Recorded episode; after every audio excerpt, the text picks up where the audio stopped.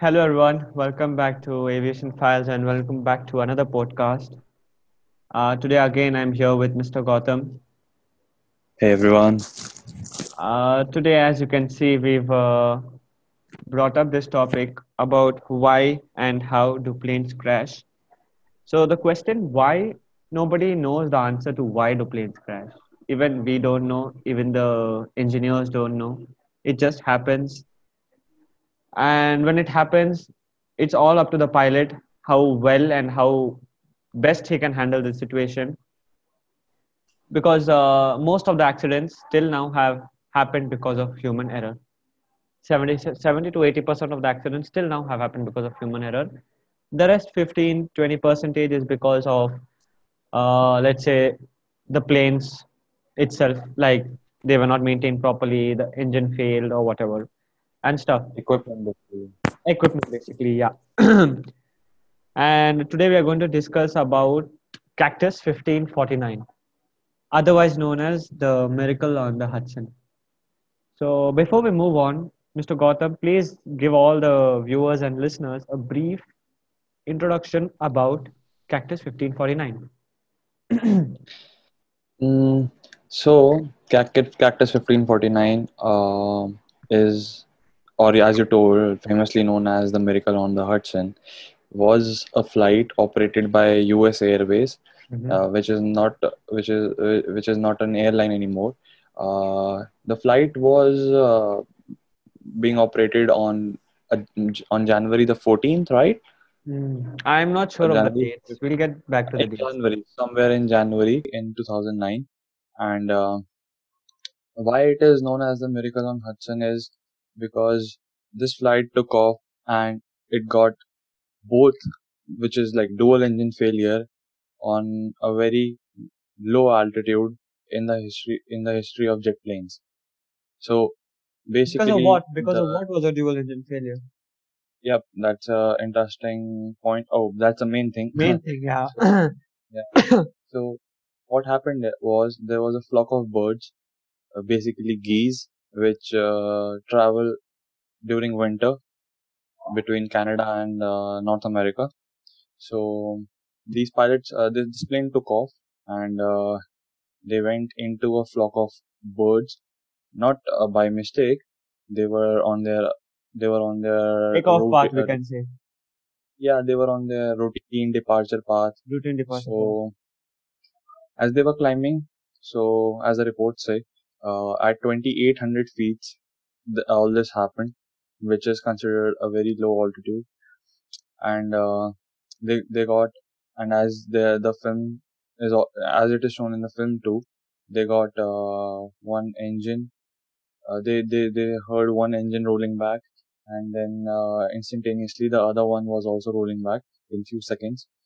So this uh, incident was um, followed by a water landing, which is which no one before that was prepared to do.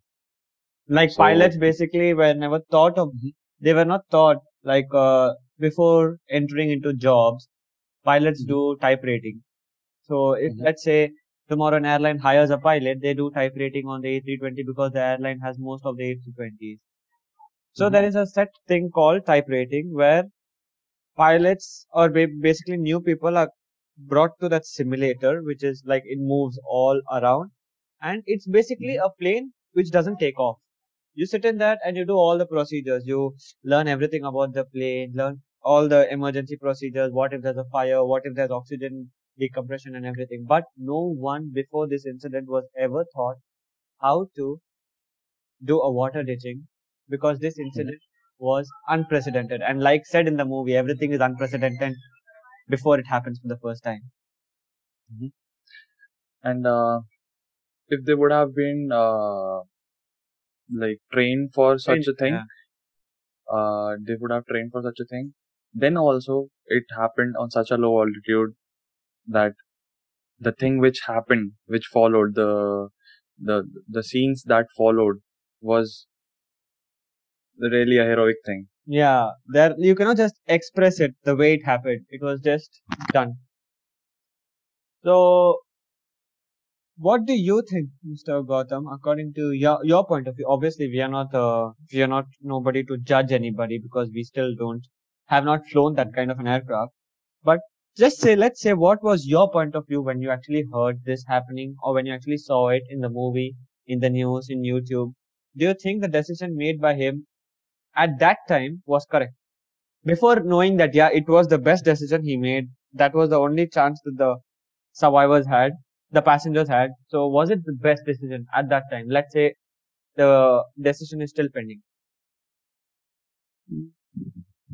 I would have said, uh, like, like everyone did at that time. Like he was celebrated in news, but at the same time, uh, people were skeptical that whatever he did was right or wrong, because people were thinking he could have made back to the runways.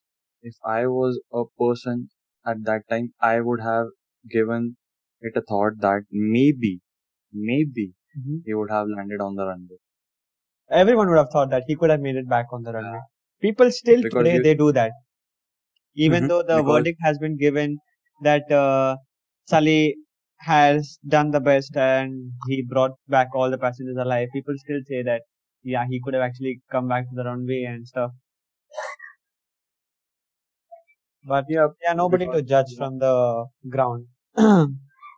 because whatever he did was a risky thing Mhm. because uh, you have been trained to land on a runway uh, more than that on a water body that to a frozen water body maybe because it was winter so no one because no one would have known that the water is actually like the surface is actually water or it's hard ice Yeah, you're sitting inside the aircraft. You don't know. because it, it was a it was a big risk It was a very big risk. It was a very big if also we can say. Mm-hmm. So okay, but you know, in the scene, in the movie, we'll show to our viewers, and for those of listening in the podcast, you can check on check it out on YouTube as well. So, uh, the captain he sees the birds in front. Okay, he tells his fir- he tells his first officer birds, and after a Mhm. few seconds, the birds hit. So, do you think in that few seconds he could have actually banked left, right, up, down? He could have done something. Nope. Because the plane was on autopilot and uh, as you are saying in few seconds to correct you it was not few seconds it was like a blink of the eye Mm-hmm. so it was it could have been avoided if you would have seen like 10 or 20 seconds before that Mhm. because usually after takeoff autopilots are engaged and Yeah. uh, to give any command to the to give any command to the airplane you have to actually get uh like get to the knobs and shift it or otherwise if you want to fly manually then you have to Disengage the autopilot first. disengage yeah the Mm. autopilots and So, So- that is just out of the like you cannot do that. And plus, out of time yeah, and, and plus you're you're not flying in a Cessna 172 that it can be done. You're flying in an Airbus A320, so you have passengers at the back who can It's a be thrown left, right. Yeah, the commercial commercial jet so the safety of passenger is one thing but the comfort of passengers is, also, one thing yeah. And plus, it could have caused a lot of stress on the aircraft. Who knows? He must he must have put pulled the aircraft or banked the aircraft in such a bank angle that it could have caused stress. You never know. these aircraft these aircrafts usually have very uh, what you say very like very small bracket of uh, structural structural load Mm-hmm. so any sudden movement can Affected. like ca- cause distress Yeah, so now moving on, let's go check out how the. I will just share my screen and just show you what all happened and uh, how the incident took place and what the rescue people did and stuff and everything. And then we'll go on to the NTSB report. So let's go to this thing first. The first photo over here. Yeah. So there you can see in the circle is uh, flat 1549 and let me tell you something you would never see a plane so low and so close to the uh, water. And if there's an airport in front you would see its landing gears down but here you can't see any of these. So this was a very unusual sight for new york. I don't know where this photo was taken from but this is one unusual photo. I mean just imagine what those two captain and first officer will be thinking in the flight while they were This operating? is this is I think somewhere near the George Washington Bridge because uh, uh, when they passed George Washington Bridge, they were at a low altitude, so it's Okay. probably that area only. Oh, okay, okay, okay, okay. And here, this one photo which was there in every news channel that day, and then every Mhm. newspaper the following day. Miracle on Every the soul Hudson. saved. Yeah, Every soul saved. Miracle on the Hudson was yeah. Like Now- oh, Now, if I, I want to tell my fellow pilots, if you are going for a water body, this is what you are going for. this should be your goal. This should be your goal. Nothing less than this. Oh man, oh man. Like you can see over here, all the passengers, oh my god, they're standing on the wing. You know, there could be Mhm. so many possibilities here. Obviously, the engines are off, but fuel could be leaking. So many things could be happening. But no, these passengers just just, just standing on the wing, and then on these escape uh, uh, pads or whatever you call them. I'm not sure.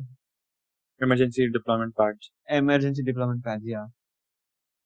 And here you can see all the rescue. These all are the police boats, the rescue boats who came. This is this is much later in the day when they were trying to bring Yeah. the aircraft to the so that they So can you can see, so you can see the plane has almost drowned. drowned. Yeah, like when they landed, also this was the the the, the plane. Why is it why it is in a little aft position is because immediately after landing, water started going inside in very much force from the Mhm. back door, the aft uh, doors. So that's why the plane started drowning. There are deployment pads uh, on the rear too. Rear so, too. Uh, I think uh, water started entering from the back, and that's why, as you have, I have some of you might have seen in Titanic, it's like half. It's Yeah, like yeah, Titanic yeah, yeah, halfway yeah. into the water. Yeah, correct, correct, correct.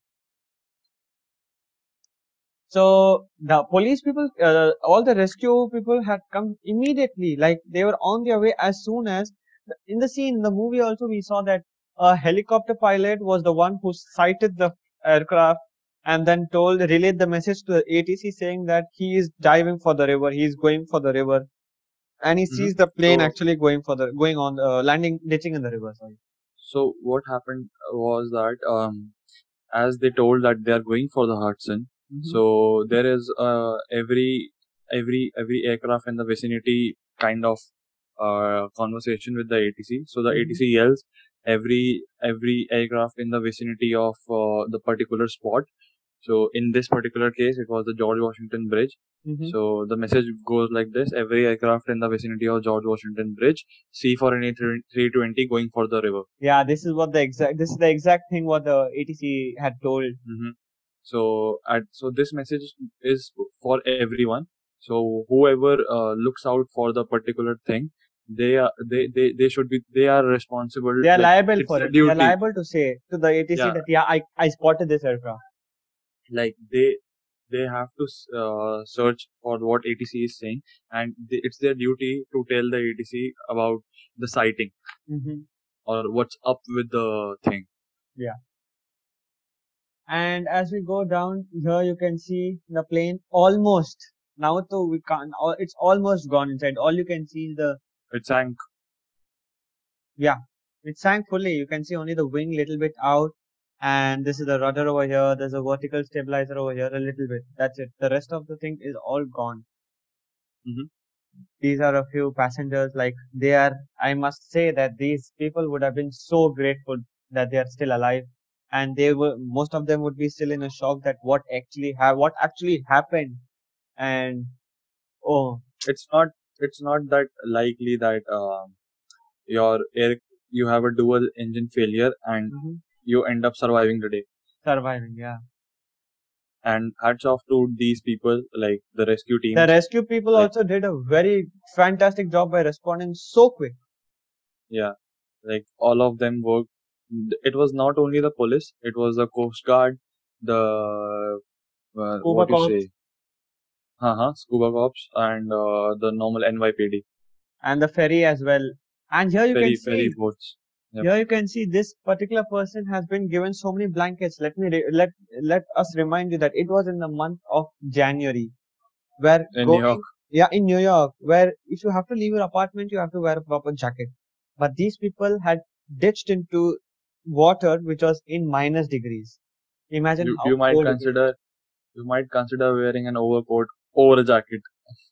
they people after they landed also even after they knew that all the 155 passengers survived they were still having doubts that people might die because of the cold they might die due to freezing that could be a Mm-hmm. Uh, possibility Hypothermia. Hypothermia. yeah yeah you can see everyone is covered every single passenger is covered these are the there you can see the plane over there oh man that's a very bad very very bad sight to see a plane drowning i bet that is the engine that was gone we're not sure we'll get back to the engine as well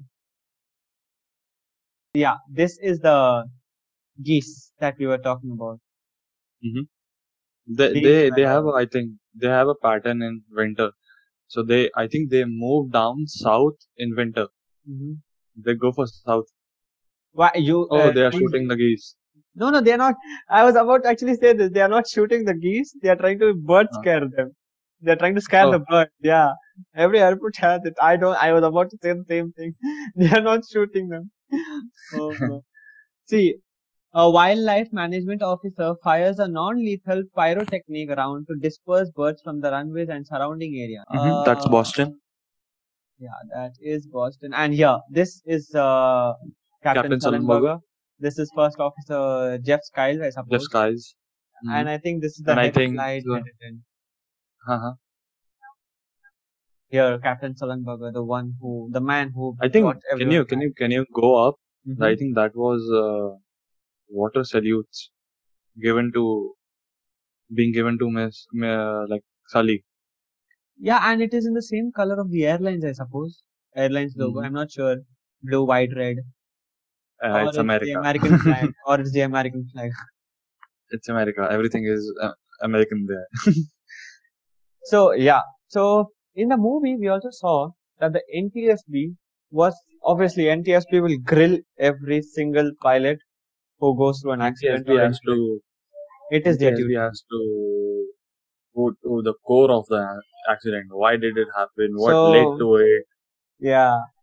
So the NTSB is actually the National Transport Safety Board. Basically, it is the Mm-hmm. it is a government governing body of the US which handles each and every aircraft accident or incident, be it small or be it something big like this. If you Small if, in the if you are sense, let's say a pilot is taxiing in a Cessna 172 and he hits a light, taxiway light.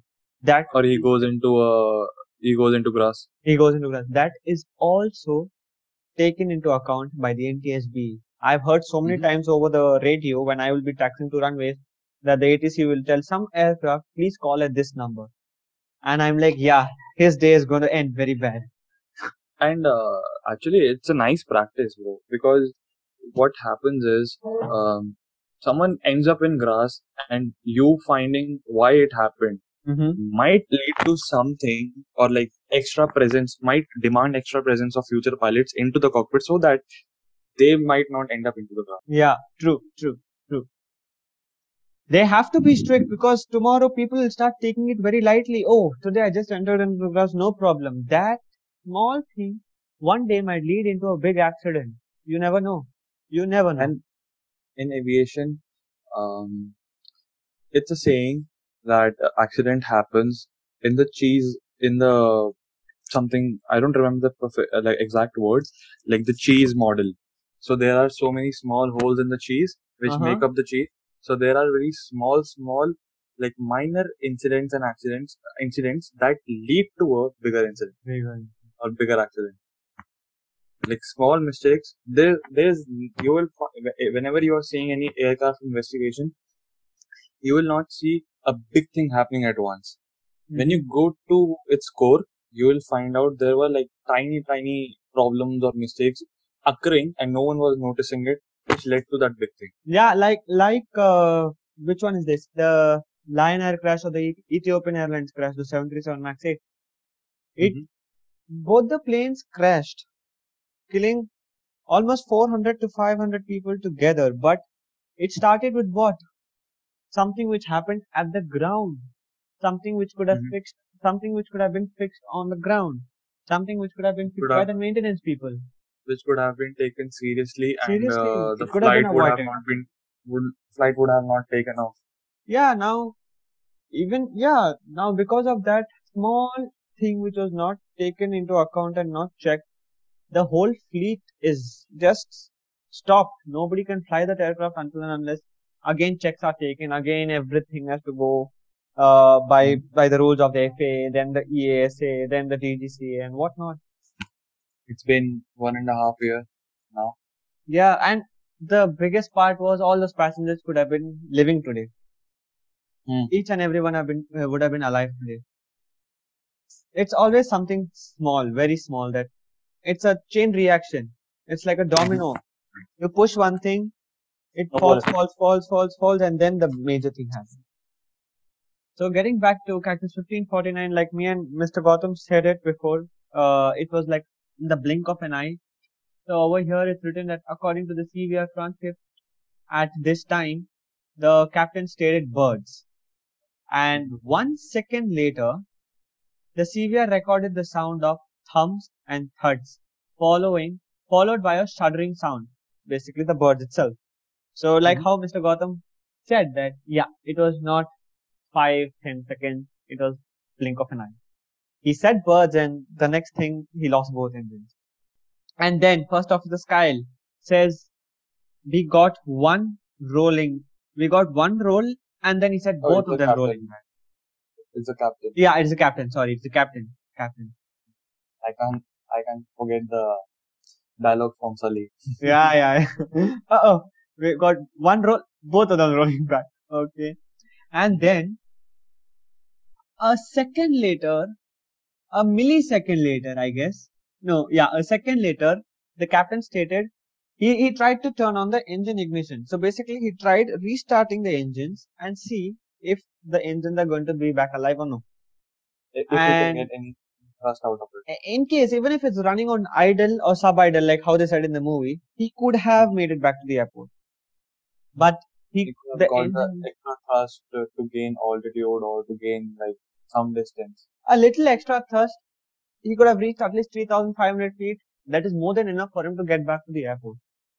But there there is a very good saying in aviation that uh, when your engine fails no yeah so a pilot has a brain altitude and airspeed okay?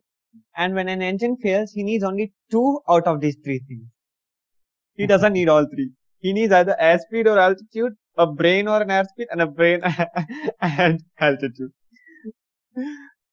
And two seconds later the captain sully he said i'm starting the apu which is the auxiliary power unit.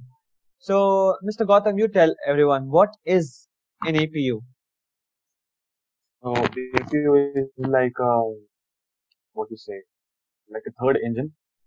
It's just a unit which re- which is which replicates an engine, and it's at the back of uh, the airplane. Like where where you see the tail of the airplane, it's under that. Uh, or if you see in any plane, if you see a hole at the back, that is the, basically the APU. That's the outlet of outlet uh, of the APU. Yeah. So the APU, as you as, as the name says, auxiliary power unit. So it's for the odd instances when the engines are not running.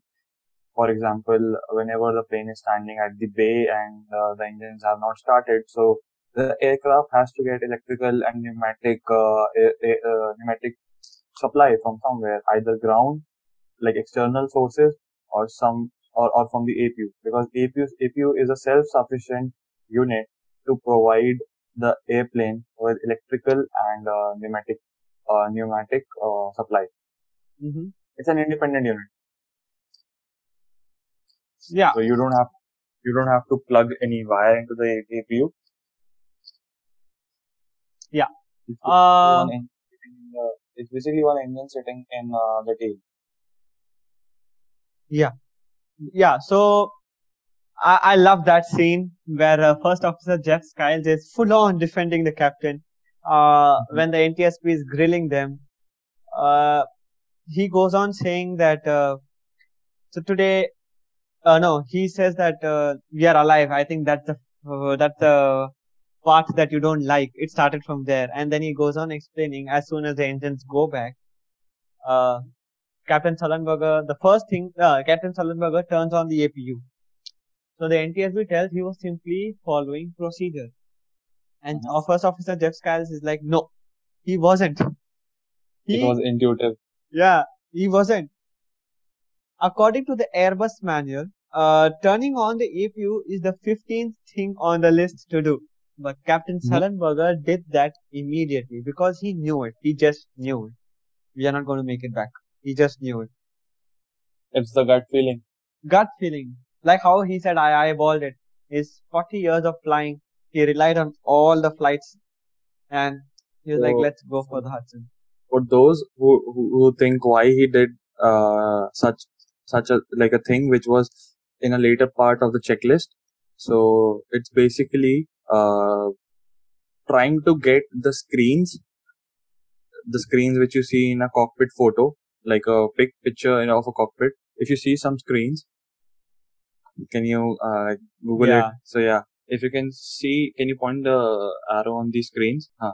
So in case the engines fail, these screens are uh, these screens These screens, Are- yeah. uh-huh, they are powered by the electrical system which are on uh, what you say generator bus of the i won't complicate it but just think of it like this the engines are supplying the power uh, to these screens and the electrical system when the when when you are in flight so as the engines have started rolling now back, rolling give- back. uh, they are rolling back Yeah, So- if they would be rolling, this wouldn't have happened. it's not working. Okay, let's say it like that. So, w- what what's there to power these screens? Yeah, all Because- these go off. They just vanish. Uh huh.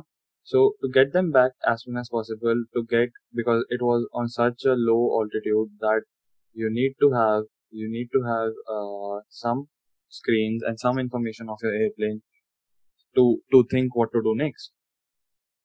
So he got the APU back, and uh, if if for those who who would have seen the film, uh, the cabin lights also went off after the bird strike.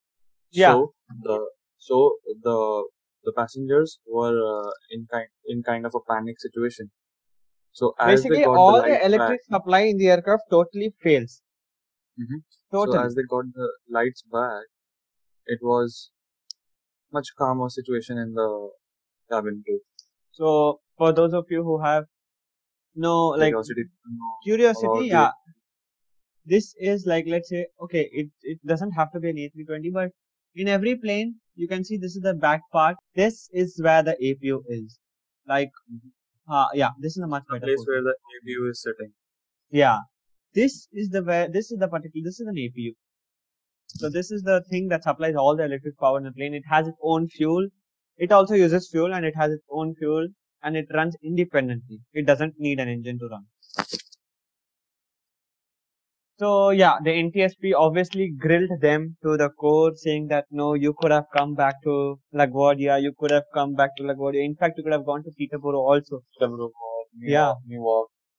So, and Captain Sullenberger was like unable. We may end up in the Hudson. That is what he said. sometimes sometimes see people say uh, even a 10000 even a pilot with 10000 hours might end up doing a mistake Yeah. but sometimes intuitions are are like what you say intuitions are greater than the calculations Yeah, obviously. Yeah. See, uh, you must have to rely, you must do the proper procedures, you must do everything by the book. But when you know that something has happened to you which has never been taught to you by the book, obviously you'll have to go based on your intuition and based on what you have experienced on your previous flights. basically me and extraordinary Gautam- situation Yeah, Mhm. me and Gautam were discussing the other day that uh, how how how why did he think that he could not go back to LaGuardia, and we just ended up saying that once you're a pilot and once you're sitting in the seat and if you're flying the plane, the plane becomes your body part. You know Mhm. that you you don't tell that the plane won't be able to reach there. You know that you won't be able to reach there because you have no altitude, no airspeed. So this is why he chose that place.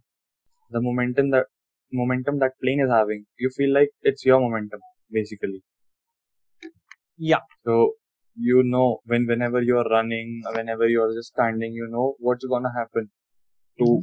like whatever force you apply to your body. So in that situation, you know, okay, sometimes at lower, some sometimes at like marginal air speeds, you can make it to the what you say runway, runway. and so and the other pilot would would, would be thinking like, oh, I think we are slow. Even though the So- bird strike happened here, Mhm. a pilot is also a human at the end of the day. He needs time to process what happened. Process it. Yeah. He needs to like, okay, this is what happened. So now I'm supposed to do this. By that So time itself, he- the plane reaches you. So this is the place where he he, he already spoke to the ATC and the ATC gave him the turn. So he Yeah. starts he, he initiates his turn there. And if you see, this is not very far from the bird strike area. So he actually processed it really well. So the path which you can see before the turn is the area where he turned or like he started he, he started the he tried igniting the engines again. He Mhm. started the APU and he spoke to the ATC. hmm So he processed it pretty much like he processed it pretty good.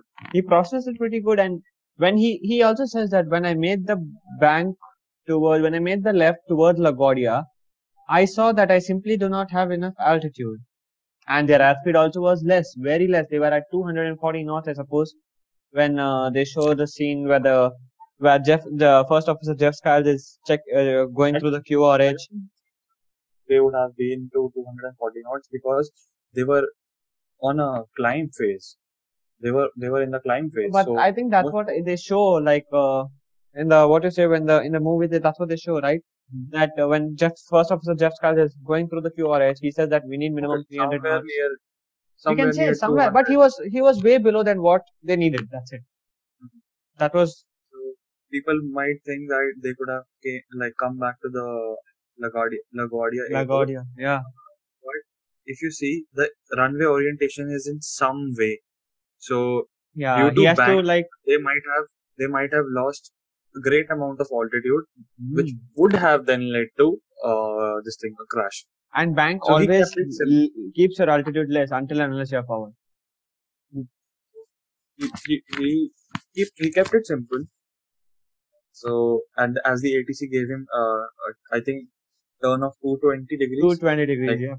a heading of 220 degrees. Mhm. So I don't think so. He he was like coming Because back see, to the Because even even if he had taken the turn towards LaGuardia, he had to come here and he had to align himself towards the runway. If you see on the left, you can see another airport. I think that's Teterboro Yeah. on the left. Huh? That's Teterboro. Yeah. Supposedly. Mhm. So if uh, he would have gone to Teterboro, He would have yeah. That is that is way out of option. That is like even further than the airplane touchdown zone from the Hudson on the Hudson. Yeah, I think that is uh no, I think that is uh, Newark.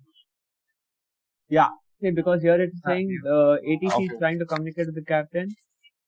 You also got Newark airport of your two o'clock in about seven miles. So yeah, I think he was somewhere here, and this yeah, this could be Newark.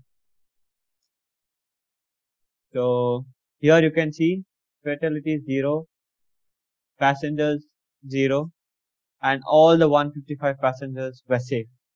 Two pilots, three cabin crew, 150 passengers, all the 155 people on board survived. I mean, like,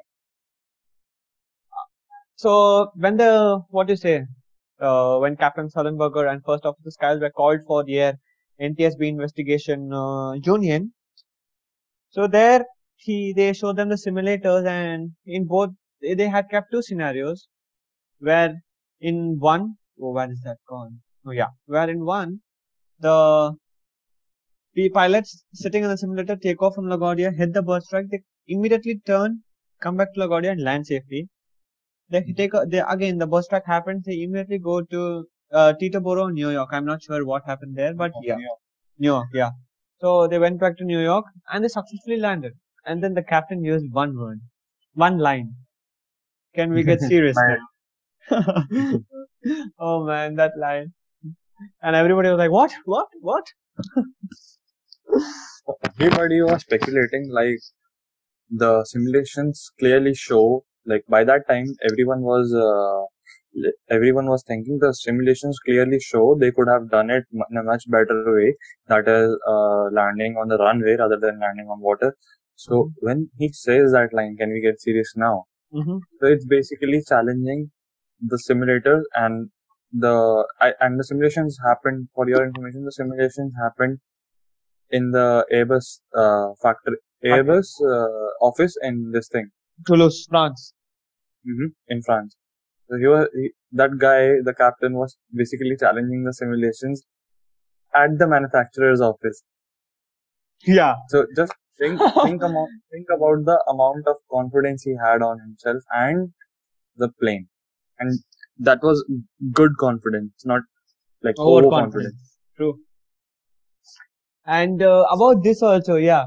Uh, so about this particular uh, scene where the inter- in NTSB tells the, the pilots that the ACARS data that one of the engines was at idle or sub-idle, which means it was still producing thrust.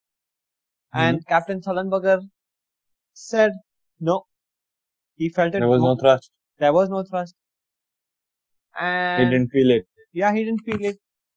So he again challenged the NTSB saying that the ACARS data is wrong. And then again on the Union Day, the NTSB tells us that yeah, they found the second engine and there were uh, guide vanes, blades, fans, uh, uh, what is which were damaged which were damaged and fractured. that And means cap- no thrust No, th- yeah, so no thrust. So, so they're like, like you said, the ACARS data was wrong. Oh man, that scene. He, he took, he took, what you say, he took a stand against the whole NTSB, Airbus, the simulations, everything. and ended up being right And ended up being right, obviously. So yeah, like how in this video, the Hudson River is free of birds, uh, free of trees, free of buildings, free of people walking on the road. So if free of any obstacle obstacle. So if if Captain Sullenberger had taken a chance of coming back to the runway to the airport, and Mhm. if he would have not been able to reach, there wouldn't have been damage only to the aircraft and the passengers. There would have been a lot of damage even to the ground, even to the buildings. More people Basically, would have been, more people would have died. the the worst thing about uh, New York airspace is that it's a pretty busy airspace as well as there is there are three runways but then there is a lot of neighborhood and housing in that area it's one of the most so- populated cities in the planet.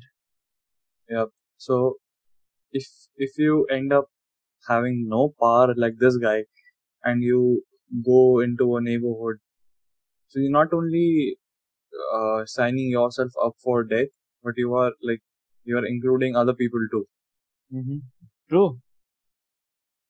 This is what like innocent lives Yeah, and now this is what the plane looks like.